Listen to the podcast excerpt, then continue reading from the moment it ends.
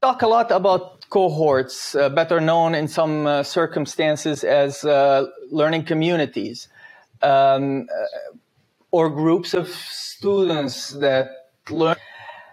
Uh, I know you've done it for a couple of decades now without aging you. what I'm getting old. What, the, what, what are the benefits of a uh, of learning communities or cohorts? Uh, and what have you seen as the best practices over the years? Well, uh, Dr. Atallah, I want to thank you for inviting me for uh, into this conversation.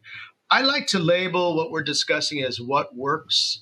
In my experience, both as a researcher and a practitioner, there are several aspects of cohorts that work well. And uh, what works, number one, for our students is orientation despite what co- what cohort you develop for students, it's always important to have a new student orientation to begin to convey the expectations you're going to expect of your incoming cohort. What are going to be the rules that they need to abide by? What are the things that they need to keep on top of? And so orientation works.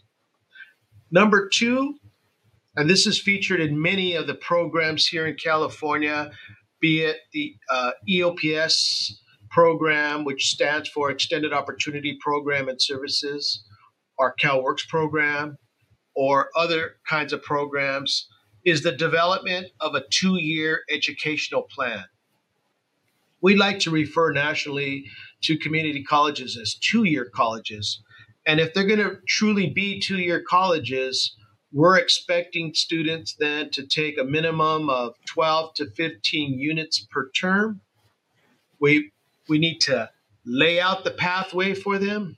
Uh, for those of you who are very familiar with the national research on guided pathways, uh, the development of a two year educational plan is essential. Some, uh, number three, what works is regularly schedule meetings with an academic advisor or an academic counselor at least a minimum of twice per semester. Now, I know previously, about 10 years ago, it was recommended maybe only once a semester to review an educational plan, but what we find uh, here at Hartnell College that students benefit from a minimum of two uh, advisor contacts per semester. Uh, that's at the beginning of the semester to make sure that they're they're following their educational plan. And uh, two, uh, the second uh, meeting could either be a midterm to see how well they're doing at the midpoint of the semester or at the end of the semester, preferably at the midpoint, mainly because any kinds of course corrections can be made at that time. Right. The fourth item that we find that works uh, for students is participation in early alert. Now, early alert uh, means different things to different people, but here at Hartnell College, faculty have the ability to enter uh, alerts in their Canvas shell uh, that triggers uh, an electronic message that goes to academic support staff in our uh, early support program or it could go it could be an alert to an academic advisor or academic coaches whatever you have uh, available at your college. But it's very important that students receive early regular and summative uh, assessments in a course. And so uh, that's going to take cooperation between the faculty member and the academic support team. Some colleges have created student success teams, and um, that is what we are in the process of doing here at Hartnell College. But what we find is early alert is a major component of student success. The fifth point uh, that I like to mention and what works for students in cohorts is that uh, if a student maintains good academic standing, they receive priority registration. And what do I mean by priority registration? Well, many of the uh, of the in California, many of the uh, statewide uh, programs like EOPS or DSPS, CalWORKS, foster youth, and veterans all receive priority registration, meaning that students who are part of those programs and are in good standing in those programs move to the front of the line of all other student groups to register first whenever the registration is open for the next term.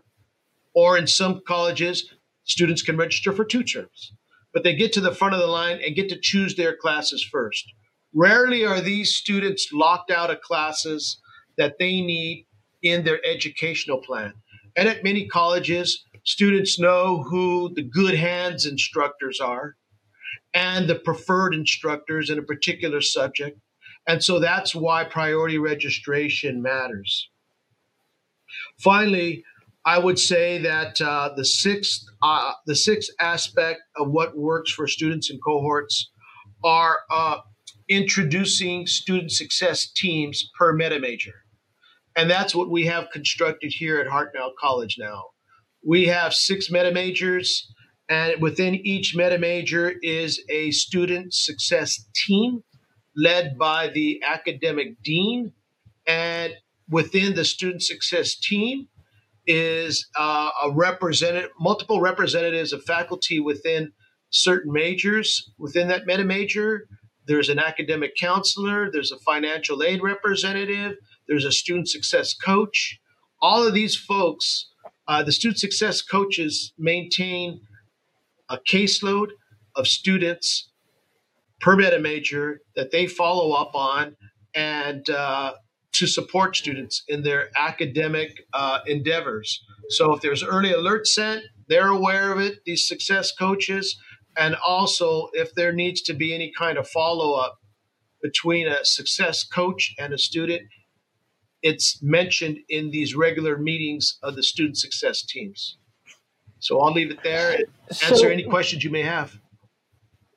Yeah, yeah. So, so uh, I have a couple of questions. So, when you talk about an early alert, I know that the, the the chancellor office in California purchased for all colleges, in addition to Canvas, Starfish. Yes. Is that how you're doing the alert? Is that how you're creating that those wraparound services around the student, or are you using different tools? Initially, we were using uh, Starfish when it was a pilot, and uh, then we moved over to Canvas because we wanted to make it much easier for the faculty. We didn't necessarily want them to learn a new technology, a new application.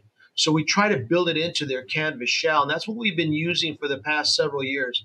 I want to say the past two or three years, faculty have been setting the alerts within Canvas since they post their lesson plans, their videos, uh, their tests in Canvas. And so we're trying to streamline it. We may go back to uh, Starfish. We understand it's uh, available to us at a much more nominal price uh, statewide, but that would have to do We'd have to convene a team of both faculty and uh, academic support folks to see if that's the direction we want to go. Remember, the, the big mm-hmm. player in all of this is going to be the faculty because they're going to be the ones to set the early alert. And in, you know, in California, we use yes. participatory governance, and they're going to have to weigh in on that decision.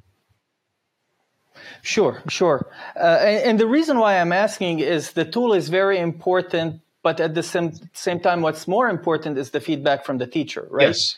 You know, if I hear from my teacher I'm doing a good job, right? Even if it is an automated uh, thing, that's that's a boost for my morale. Oh, absolutely. Right?